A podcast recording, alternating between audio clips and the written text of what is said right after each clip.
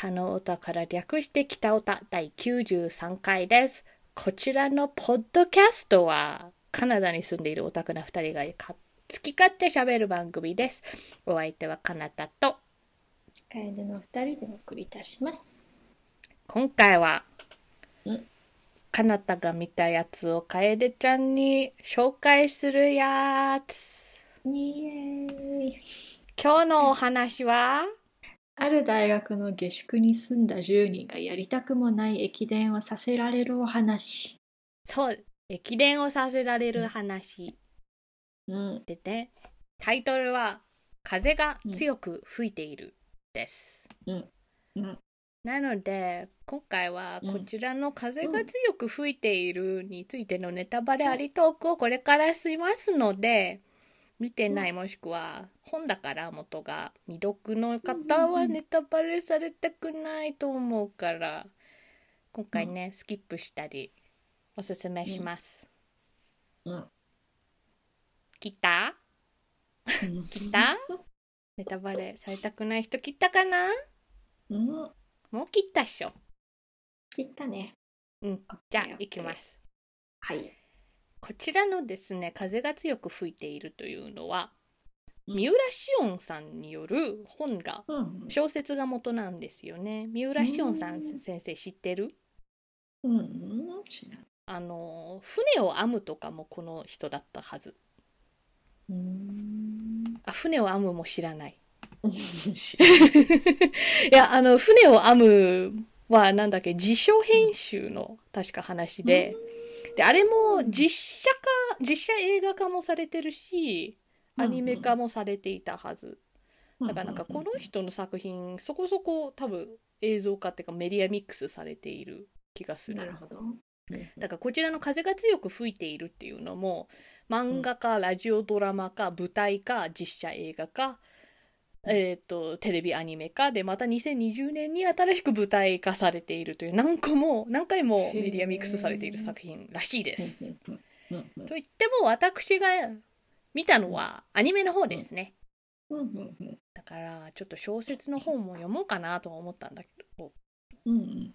で、簡単なあらすじを言いますと、うんほんとさっき言ったように、うんある大学の下宿に住んだ住人がやりたくもない駅伝させられるっていう、だけれども厳密に言うと一人は超やりたいの。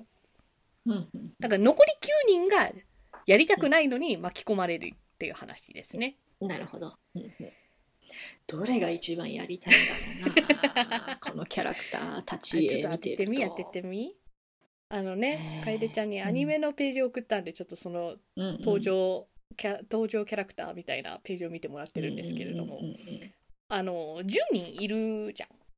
うん。うんでその本名なんか普通に名前がある横うんうんうんうん。にかっこあの、うんうん。一番左のキャラだったらかけるとかうんうん書いてあるじゃん。それがカッコの中が要するにこのあだ名なんだよね。なるほどね。だから左が本名ででこの下宿っていうとやっぱりなんかもう毎日顔を合わせてるししかもうん狭いしなんか共同スペースとかでもよく顔を合わせるから、なんていうかうん寮みたいなもんでこうこうただお隣さんっていうだけよりもすごい近くなるじゃんなんていうか距離が。そうだね。うんだからみんなこういうなんかニックネームがあるみたいな感じで。だからなんか本編中も結構こっちのこのニックネームの方が多かったから本名の方はちょっと曖昧になってはいるなるほど。ってはいるああとあの楓ちゃんの大好きなイディのミルクも出てるよなるほどね。どうしよう。どうしようじゃない。えっとね、誰が、誰が一番やりたいのか。なんかこの双子のジョージの方、なんか番号とかついてるようなシャツ着てる、あこうスポーツやりたい系なのかなと思うけど、ーなるほどね、どうだろうな。でも、うんうんうん。このハイジとかいうやつが、はいはいはい。一番なんかこうスあの何スポーツしそうな格好をしている。はあはあはあジャージだから上下が。そうそうそうそなるほどね。ファイナルアンサううーんそうだな。でも振動っていうのもいるじゃん。いますねいますね神のわらべって書いての振動ですね。うん。やったらすごいのか、やってたからそう言われるのかですよね。でるほども、そうやな、せやな。この並びから言って一番最初のがっていう可能性もとても高いよね。確かに確かにうん、でも、うん。この人はあんまりこう人を集めそうな感じのキャラじゃなさそうだから。ああ一番左の人が？そうそうはあ、はあはあはいはい。だからハイジにする。おファイナルアンサーですね。ファイナルアンサ大正解です。ーやったー。あのかけるが人を集めなさそうっていうのは大正解です。さすがアニメを何本も見ているから なんとなくタイプが顔からわかる。そう大正解でこの清瀬ハイジ君っていうのが、あの駅伝に出るにはどうしても10人てか最低10人いるわけですよ、だからあの10人を集めた張本人です。それで残りの9人てかあのーまずこのハイジ君より右のうん。8人が、うんハイジ君と一緒にその下宿に住んでたんですよ。それであのある日あの、うん。あまりにもお金がなさすぎて空腹すぎて、コンビニから万引きなんか焼きそばパンかなんかを万引きして逃げるうん。かけるくんに出会うんですよ。で万引きして後だから走って逃げてるわけですよ。うん。そこでとてつもなく速いんですよ。うんうんうんうん。でそれを見てこいつしかいねえって思ったんでしょうねハイジ君は。自転車で追っかけて、うんあのースカウトして。なるほど。そしてお金がないから要するに住むところも家賃も払うお金がないみたいなことで、あじゃあうちただって確かただか格安かなんかで住めるから、んうちおいでよって言って空き部屋1個あるからって言って勧誘するの。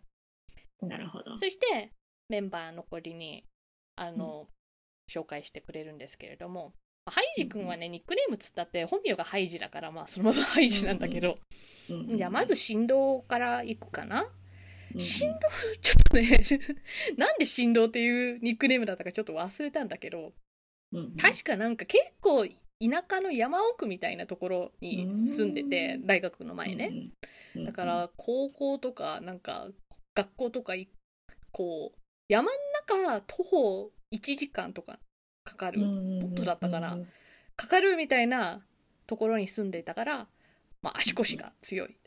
なるほど。王子は、うん。えーっとあこれが入野美優くんですよ。王子。なるほど。王子がいいそうかなとのくんです思った。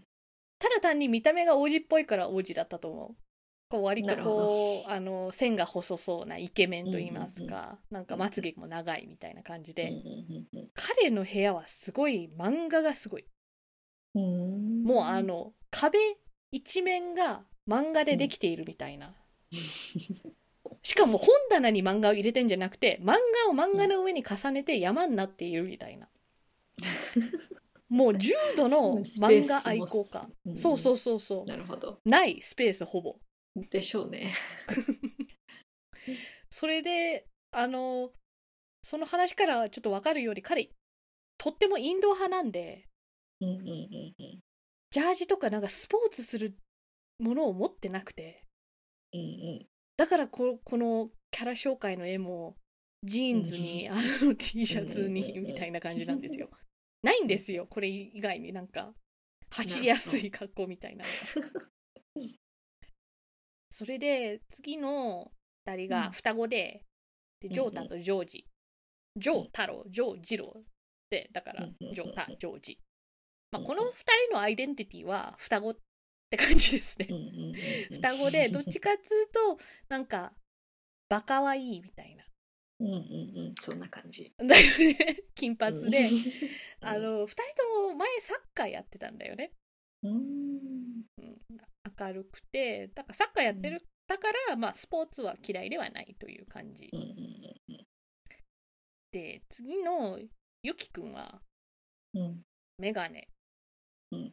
だから司法試験一発合格。ほインテリですよインテリ。ううんうん。でも口うるさい。口うるさいから真面目かと思わせつつ、まあね、うん。司法試験とか、あの、う受けて合格するぐらいだから、勉強は多分、とってもできるんだけれども、パリピ、パリピでもある。よくクラブとかに行って、こう、どんちゃんどんちゃんってやって、朝帰りとかしてる。うん。で、ムサ。ムサは、南アフリカからの留学生だったはず。でも留学生といっても、あのね、駅伝だから、なんかそういうスポーツ特待生だと思うじゃないですか。うん違います。全然関係ないです。なぜなら、駅伝させられたくない人たちが集められている作品なんで。確かにムサは普通になんか、あの、別の、別の、あの、あの、勉強しに来た留学生です。うんうんうんで、キングは、えっ、と、クイズ番組とかが好きなんだよね。なるほどなんか早押しポンみたいな。うんそれで、なんかクイズ王になりたいか、まうんあ、そんぐらいに実力があるということで、キングというあだ名になっていて、彼はね、就活生です。彼は就活がなかなか決まらなくてね、まあ、キングの説明はそんぐらいで、で、最後のニコちゃん。ニコちゃんは、なんだっけ、一回留年してんだよな。だからちょっと年上っぽいのねでこのニックネームの由来は、ニコチン中毒だから。なるほど。いつもニコニコだからとかではなくニコチンの方のニコちゃんです、そそういう8人とハイジで住んでいてたところに、うん。これ10人目の足が速くて万引きしていたかけるくんが入ってきたんですよ、それでなるほど。うん。寮に戻ってハイジ君が唐突にみんなを集めて、うんよっしゃこれで10人揃った。お前ら駅伝出るぞって言って、そうみんな「は何言ってんの?」みたいになるわけですよ、だって中には、てかハイジ君も4年生だったからあのーその前からとか、まあ、4年生とかずっと住んでいていたのに、駅伝の絵の字も聞いてない人たちばっかりなんですよ。うんなるほど。そんな話聞いとらんぞと。うんうんでそこで分かるのが実はこの格安の下宿だと思っていたのが、うん。畜生層竹が青い層ってあのなんかビルっていうか、そういう意味のうんうん。やつで畜生層って読んでこれは実はこの大学の陸上部養成所練成所うんうん。なわけですよ。つまりこの陸上部所属所所所所所属じゃなかったら住めないと、うん、陸上部用の寮だから、うんうん、でもこうね何年も住んでたり、うん。まあ住みかってなくすの惜しいじゃん、うん、だからみんなここから出たくなかったら走れよと。そんな感じでなるほど。箱根駅伝目指すぞってなるところがへスタートですへね。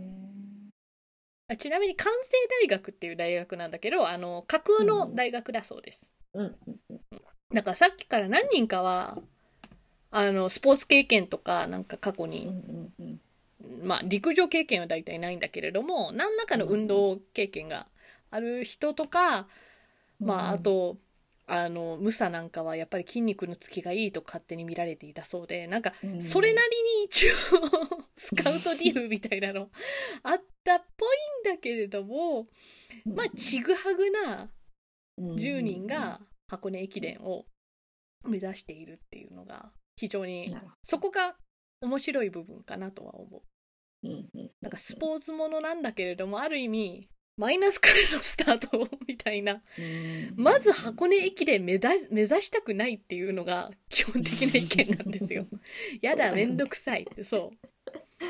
でさっきかけるくんはめちゃくちゃ早いって言ったじゃん。うんうん万引きでねあのしてこうコンビニ店員から逃げ切れるほどの足を持っている。うんうんでも彼もね過去になんかいろいろあって陸上をやめたみたいな話があるんですよ。なるほどだから彼もめちゃくちゃ速いしもう駅伝に出れるあのタイムとか出せるんだけれども、うんうん駅伝はやりたくないんですよ。だからなんていうかここのアニメ全体がね2クールなんだけど、1クールのほとんどは勧誘ですね。勧誘っていうかモチベ作りみたいな。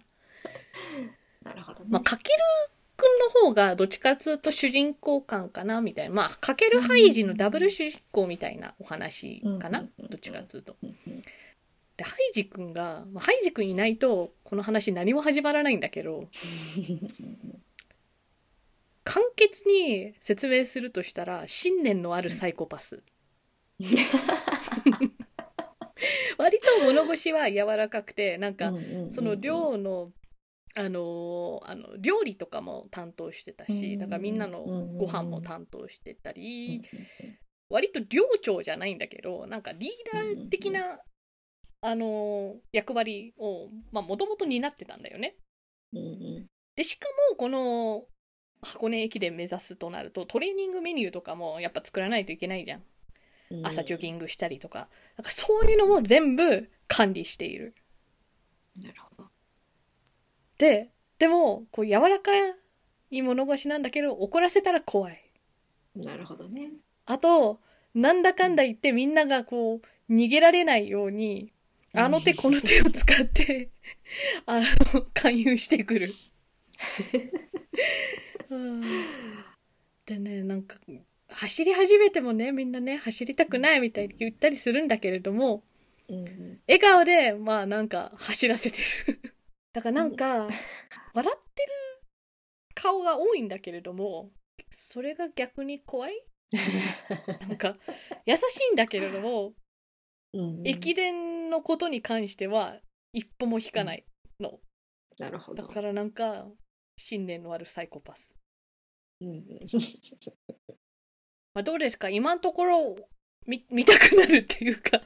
うん、どういうこのサイコパス感を出して勧誘してくるのか すごく気になる。あと、声がいい。なるほど。豊永くん？豊永さん？ああ、はいはいはい。ぴったりだと思う。なんか、ね、私はアニメから入ったから、なんか、小説読んでたらうちょっとまた違ったかもしれないけど、アニメ見てる側としては怖いみたいな、なんかでも優しいみたいなの、うんうんとってもぴったりだと思う。てか、まあみんな本当割とぴったりだったなとは思う。あと、こう、これを見てたらやっぱりちょっと箱根駅伝とか詳しくなった気もして、ななんていうかさ、その、参加資格とか、なんかそういうところもちゃんと説明してくれるから、うんなんだっけ、16分前半っていうタイムを出さなきゃ、まず、トライアウトにも参加できないらしいの、箱根駅伝の。うんうん5000メートル16分前半ね。あのーこの入野美優くん演じる王子、うん。最初の頃35分とか、ほ ど倍以上じゃん。うんうんうんどうすんのそれって。いや、なんか、タイム半分に縮めるってどうすんのみたいな。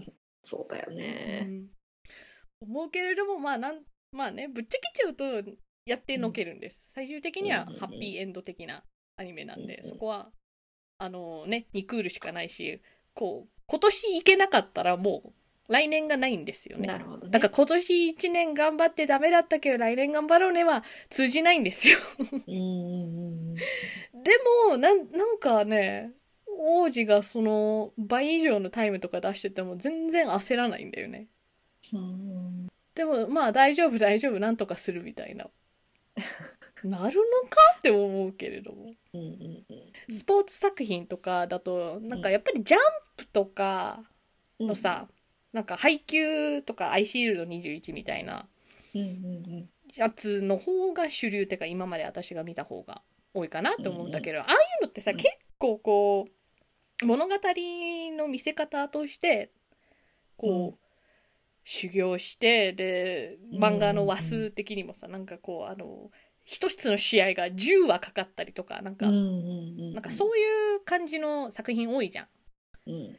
なんかまあ元は小説だからかとかもあるかもしれないけど、うんうん。まあ、元の小説もこれ多分1巻しかないのかな？短そうなんだよね、へー。なんかシリーズものじゃなくて。であとあの船を編むの私実写映画も見たんだよね。うんうんうんだからまあ同じ作者でまあ小説を読んでないからなんかうん。ここれが三浦紫音ですって断言はできないんだけれども、うん。私がこの2つの三浦紫音作品の映像化から感じたのは、うん。あの割とこう急にタイムスキップするっていうかうん。あの船を編むの方も辞書編集の話だから、うん。ああいう本ってねなんかもう10年以上とかかけたりしてうん。作り上げるもんなんだよね。だからなんていうかただこう見出しの記事を一つ一つ書いてもらってるだけで普通に6ヶ月とか進むわけよ。なるほど。だからなんかこの風が強く吹いてるでも船を編むでも両方でなんかさらりと時が進むんだよね割と。うん。だからなんか1ヶ月に何回かそのタイム記録する大会とかがあるんだけれどもなんか1回ダメだったらその間ほら2週間頑張ってトレーニングをしてそれを全部見せてトレーニングあの次の大会っていう展開ではなくなんかそういうところはちょっと省くっていうか、まあ、さらっとこうワンシーンとして見せるみたいなのがなんか淡々とドラマティックみたいな感じでうんこう心地よかった。うんだからななんていうんかねなんかもうちょっとこうアイシールドとかの方が熱血みたいな感じがするんだけれども、ね。もうちょっとさらりとした感じうのんうんうん作品かなって、さらっとしてても満足感があるってすごい面白いね。そうそうそうそうそう、ん体験してみたい。それはこの三浦紫音先生うまいんじゃないかなと思う、うんうんであと私の感じた三浦紫音節っていうのはもう一つん。が、なんていうかこう妙にドラマチックじゃないっていうかまあ淡々とドラマチックとは言ったんだけれどもうん。ドラマチックのレベルが普通っていうかうん。ななんだろう。世界を救うとかそういう規模の話ではないわけよ。うん。あのね。駅伝も辞書編集も、うん。でもなんかちょっと一つの大きなことを成し遂げるみたいなうん。そういうカタルシスは感じられるわけ、でこの出てるキャラもうん。割とそういう意味で親近感湧くようなぐらいのそうそうレベルのなんか苦悩を抱えている人がうん。多い気はする、だからなんか分かりやすいのだと多分就活がなかなかうまくいかないキングとか、日常系っていうかみたいな感じが近くて。でだからこそその登場人物とかがすごい身近に感じられるからうんうんうん。なんか友達みたいなこの寮によく行く友達みたいな感覚で見れた気がする。なるほどなるほどね。そこが楽しい。実際のね、こうあのその何かを成し遂げるうんうん。道って結構こう単調だし、うんうんうんうん。そんなドラマチックでもないね、確かに。うん、だからそれをうまくこうストーリーに仕立てるってすごいね。うんうんうんうん。うん。そう走るだけじゃん ぶっちゃけ駅伝ってさ、うんだね。だからなんていうかこうサッカーとかみたいな点を取るみたいなね。あの、うん。盛り上げがないけれども私ね走るの長距離大っ嫌いだったんだよ、うん。うんうんうんあの学生の頃とか。そう。うんうん。短距離走は大好きだったんだけど。わかる。うん 400m 以上だともう「イエーイやだ長い」って思ったんだけれども うんこのこの箱根駅伝を目指すっていうハイジ君の目標もあるんだけれども、うんうんなんだっけ？てっぺん見せてやるっていうよく言うんだったっけな、うんうんでもそのてっぺんが実は優勝じゃないんだよ。うんうんうんやっぱりど素人集団じゃんこの10人は。うん。で箱根駅伝ってなるとその箱根駅伝優勝するためにある大学に入るみたいな選手がいる世界じゃん。そうだよね。うん。だからなんかそういう人たちと急にその1年やってない人たちがうん。うん。勝てるわけないじゃんみたいな。でもそういう意味じゃなんかゆてっぺん目指すと言いつつなんていうか優勝を目指すっていうのがまあスポーツ漫画とかのセオリーだと思うんだけれどもある意味そこのハードルを下げることによってまたその到達しやすいできるレベル手が届くゴールを設定してそのドラマチックさにさらに拍車がかかってる気がして。でそのだからてっぺん目指すっていうのが優勝じゃないんだったらなんだっていう話になるけれどもうんうんハイジ君的にもそこは模索中みたいな。うんだから結構リーダー格的なねあのうん。感じなんだけれどもうんポロリと結構最後の方だなアニメ的にもやっぱり。やっぱりやうんやっと他のみんなもそのまあハイジ君は当然走れる人なんですよ。走れる人じゃなかったらうん。この駅伝やろうぜって持ちかけないじゃん。でうん。なんかやっと他のみんなもそのレベルに到達した時とかにやっとそのハイジの悩みっていうかみたいなのが語られてでそその一つが走るって何なんだろうみたいな。ただ速いだけじゃないんだって。うん。なんかそういう哲学的な問いかけみたいなのもうんしててこれ見てたらねなんか走りたくなってきた。なるほど。あんなに大嫌いだったやつ。なんかまあやっぱり手軽にできる運動じゃん。ジムとか行かなくてもいいいしうん。シューズとかなんかウェアとか揃えればできるから、やりたくなってきたなって 思ったんだけれどもこれからカナダ冬だから外で走れねえからなって。いうちょっとわかる。これ絶対に、ねあの雪が降らないような時期だったら なんかこれ触発されて一緒に走ろうよとか言ってたかもしれないんだけど。そうそうなの。うん。あと1ヶ月違ったらね今違ったと思ういやでもねあのーうんうん。来年春とか例えば。もう春の話だけれども、それでもそこまで持続しそうな気はする。なんかそんぐらいこう、うん。心に響いた作品ではあった、うんうんうんだからなんかい世界で一番速くなくていいんだみたいな。なんかただ単にその34分から タイムを縮めるだけでもうん。自分との戦い的なそういう楽しさもすごく伝えてくれる作品ででもこれ結構ね楓ちゃんも好きなやつだと思うんだ、なん。ていうかその男子がわちゃわちゃしててうんうん。スポーツやっててみたいな。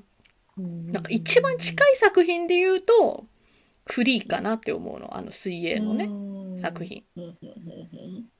でもまあフリーもいずれ大学に行くけど、これまた面白いのが大体うん高校生のスポーツものとか多いじゃん。うん。でもこれ大学生だからちょっと就活とかもうちょっとちょっと悩みが違ったりして。なるほどね。なんかそこもちょっと新鮮だなとは思っうんうんうんうん。私はこういうのに触発されるタイプですから。たねえ。来年そう。春から夏とかはうん。走るかもよ。ねえ 走ろう。うん。てっぺん目指そう。でこれはね、別に批判っていうか指摘ではあるんだけれども別にあのこの作品が嫌いとかなダメな部分ではない。とまずうん。言っておきたいんだけれども、さっき言っただからあの普通の人的なあのドラマチック具合だからなんかキャラの背景も、まあ、例えば母子家庭とかで育っていたから、それで母親が再婚してそれで今はちょっとだから仲悪いわけじゃないんだけどちょっと帰りにくいとか。あのこれがねゆきくんなんだけど。うんうんそれとかはまあ就活で要するにあのうまくいけないいかないとか、まあ、田舎から出てきて自分が胃の中の蛙だったっていうことを知るとか。うんうんうんなんなんとなくこうう普通な悩み？なキャラが多いから、うん。なんていうか逆に言うとねマイノリティとかは出てこんのよ。うんなるほど。ムサが要するに日本ではこういう黒人ってうん少ないから、うんそういう意味でマイノリティってあるかもしれないけれどもなんかそういう悩みとかもあんまなくて、うん。あと男子だらけじゃやっぱり箱根駅伝目指すから、うんうん。だから例えばなんか野球やっている女子とかみたいなそういう悩みとかもないわけじゃん。そういうマイノリティ的な、だからなんか挑戦的な作品ではない。なるほど。うん、なんか多くの人が多くの人っていうか、特にマジョリティ側がこれを見てちょっとああなんか心地いいなみたいななんか感動したなっうん。て消費できちゃうタイプの感動とか感覚かなとはちょっと思う。なるほどね。でここここからはねちょっとこの風が強く吹いているからちょっと離れちゃうんだけど、うん。なんか日本ってさうん。よくこうスポーツと感動をつなげたがらない？に日本固有とかは分かんないけれどもうん。こっちであんま見ない宣伝方法だなって思うの。うん。で感動ってねなんか試しに簡単にあの Google 翻訳でちょっとうん。英訳したけどうんうん。impressed とか、うん。まあ、deep emotion being moved とか、まあ、excitement とか、まあ、興奮とかかな、どっちかっつうと。あんまりこっちのそういうワールドカップとか例えばオリンピックとかの宣伝とかでとかあと選手とかもさなんかインタビューとか例えば。うん。であんまり言わないよな みたいな。うん。確かにね。でなんかほら今年はオリンピックもあったじゃん日本は。だからうん。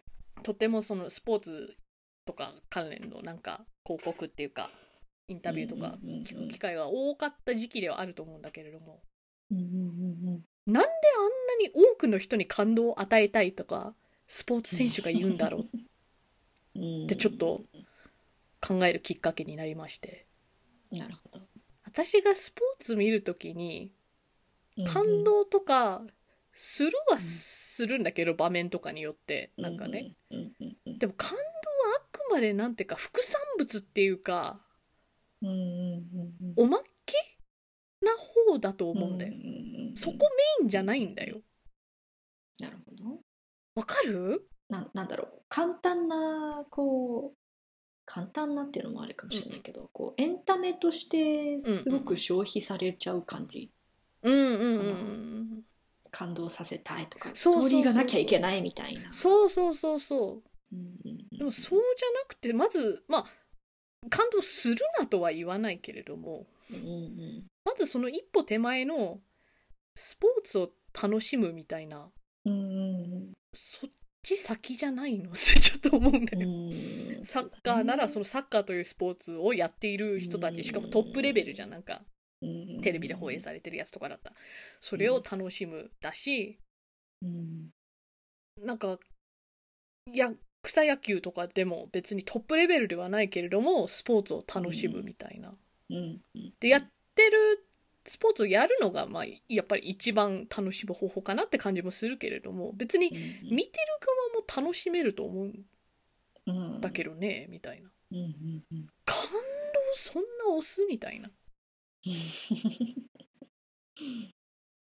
スポーツで感動するってやっぱレアな方だと思うんだけどこうさなんか NHL とか要するにリーグをずっと見てたらさ1年通して毎週2回とか試合があるじゃんああいうリーグって。うんうんうんそれで自分の応援してるチームがやっぱいいとこまで行ったら感動とかみたいななんかそういう感情は湧き上がるけれどもそういう結果を残すのってやっぱり何年に一度あるかないかとかなんかそういうもんじゃん。うん。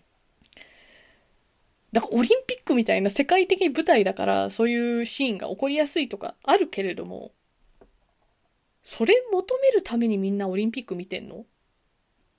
うん。確かに。どうなんだろでこれもまたなんかちょっとスポーツから離れるんだけどうん。もしかしてその感動を与えたいみたいなのも、うん。なんていうか映画とかでさ日本のうん全米が泣いたみたいななんか宣伝の仕方あるじゃん。あるね そういうのとちょっとつながってんのかなって思って、うん。これを見たらこう感じるべきですみたいな。だからなんか日本のメディアだとそういうの多く触れる機会があるような気がしてだからスポーツイコール感動全米が泣いたこれは泣けるとか。うん。あとバラエティ番組とかもさほら観客が入ってるスタジオがいるに観客がいるやつだとさうん。笑いが入るじゃん。笑うとこそうそうそうそうそう。他のみんなが笑ってるからテレビのお茶の間の前のみんなもここで笑ってねみたいなそういう合うん。図ここは驚くこところ。そうそうそうそうそうへーっていうところみたいな。そうそうそうそう観客だから観客は一般客だけど一般客じゃなくてもさ、なんか日本の番組でこうこうただ世界のなんかすごい動画とかを見て芸能人がワイプで右下とかにいて、なんかうんうわーみたいな反応するみたいなのもあるじゃん。うんうんうんあれいらんと思うんだけど私。う んあのワイプの部分が。でもそういうことなのかなってちょっと気がついて。なんかこう思うべきタイミングですよここはみたいな。だからなんかそういうのが総合的に全部こうつながったりして空気読めみたいなうん風潮？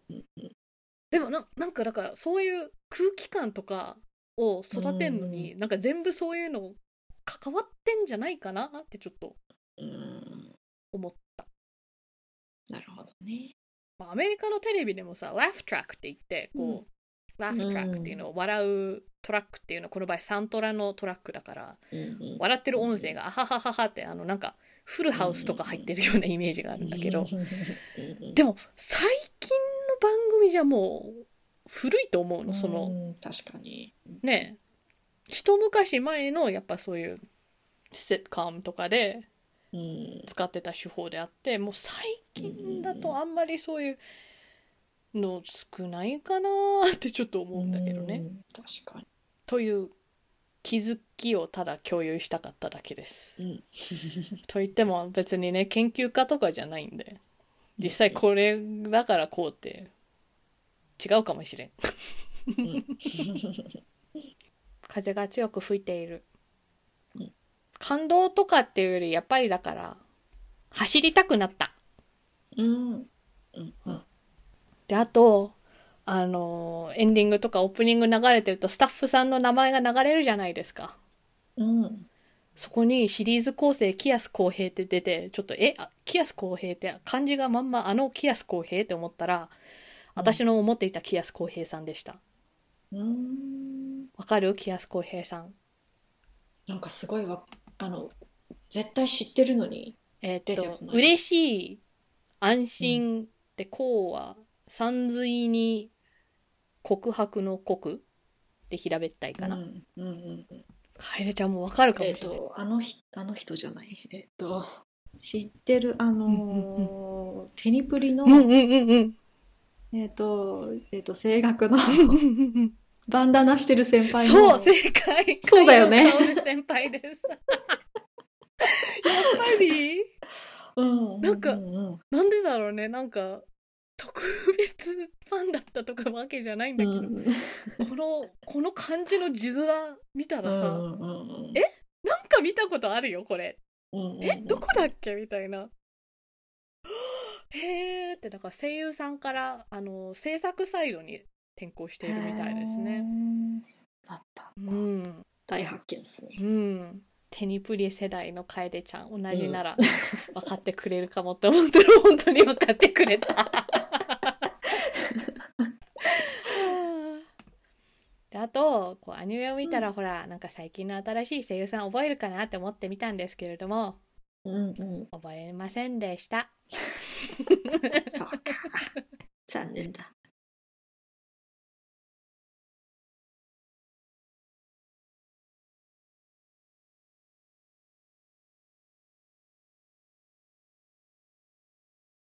というわけで今回のこの作品はうん。楓ちゃん的に見たい度を評価するとどれくらい見たいですか？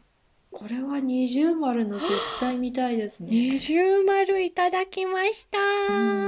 そしてせっかくだから、あのね駅伝だし、うん。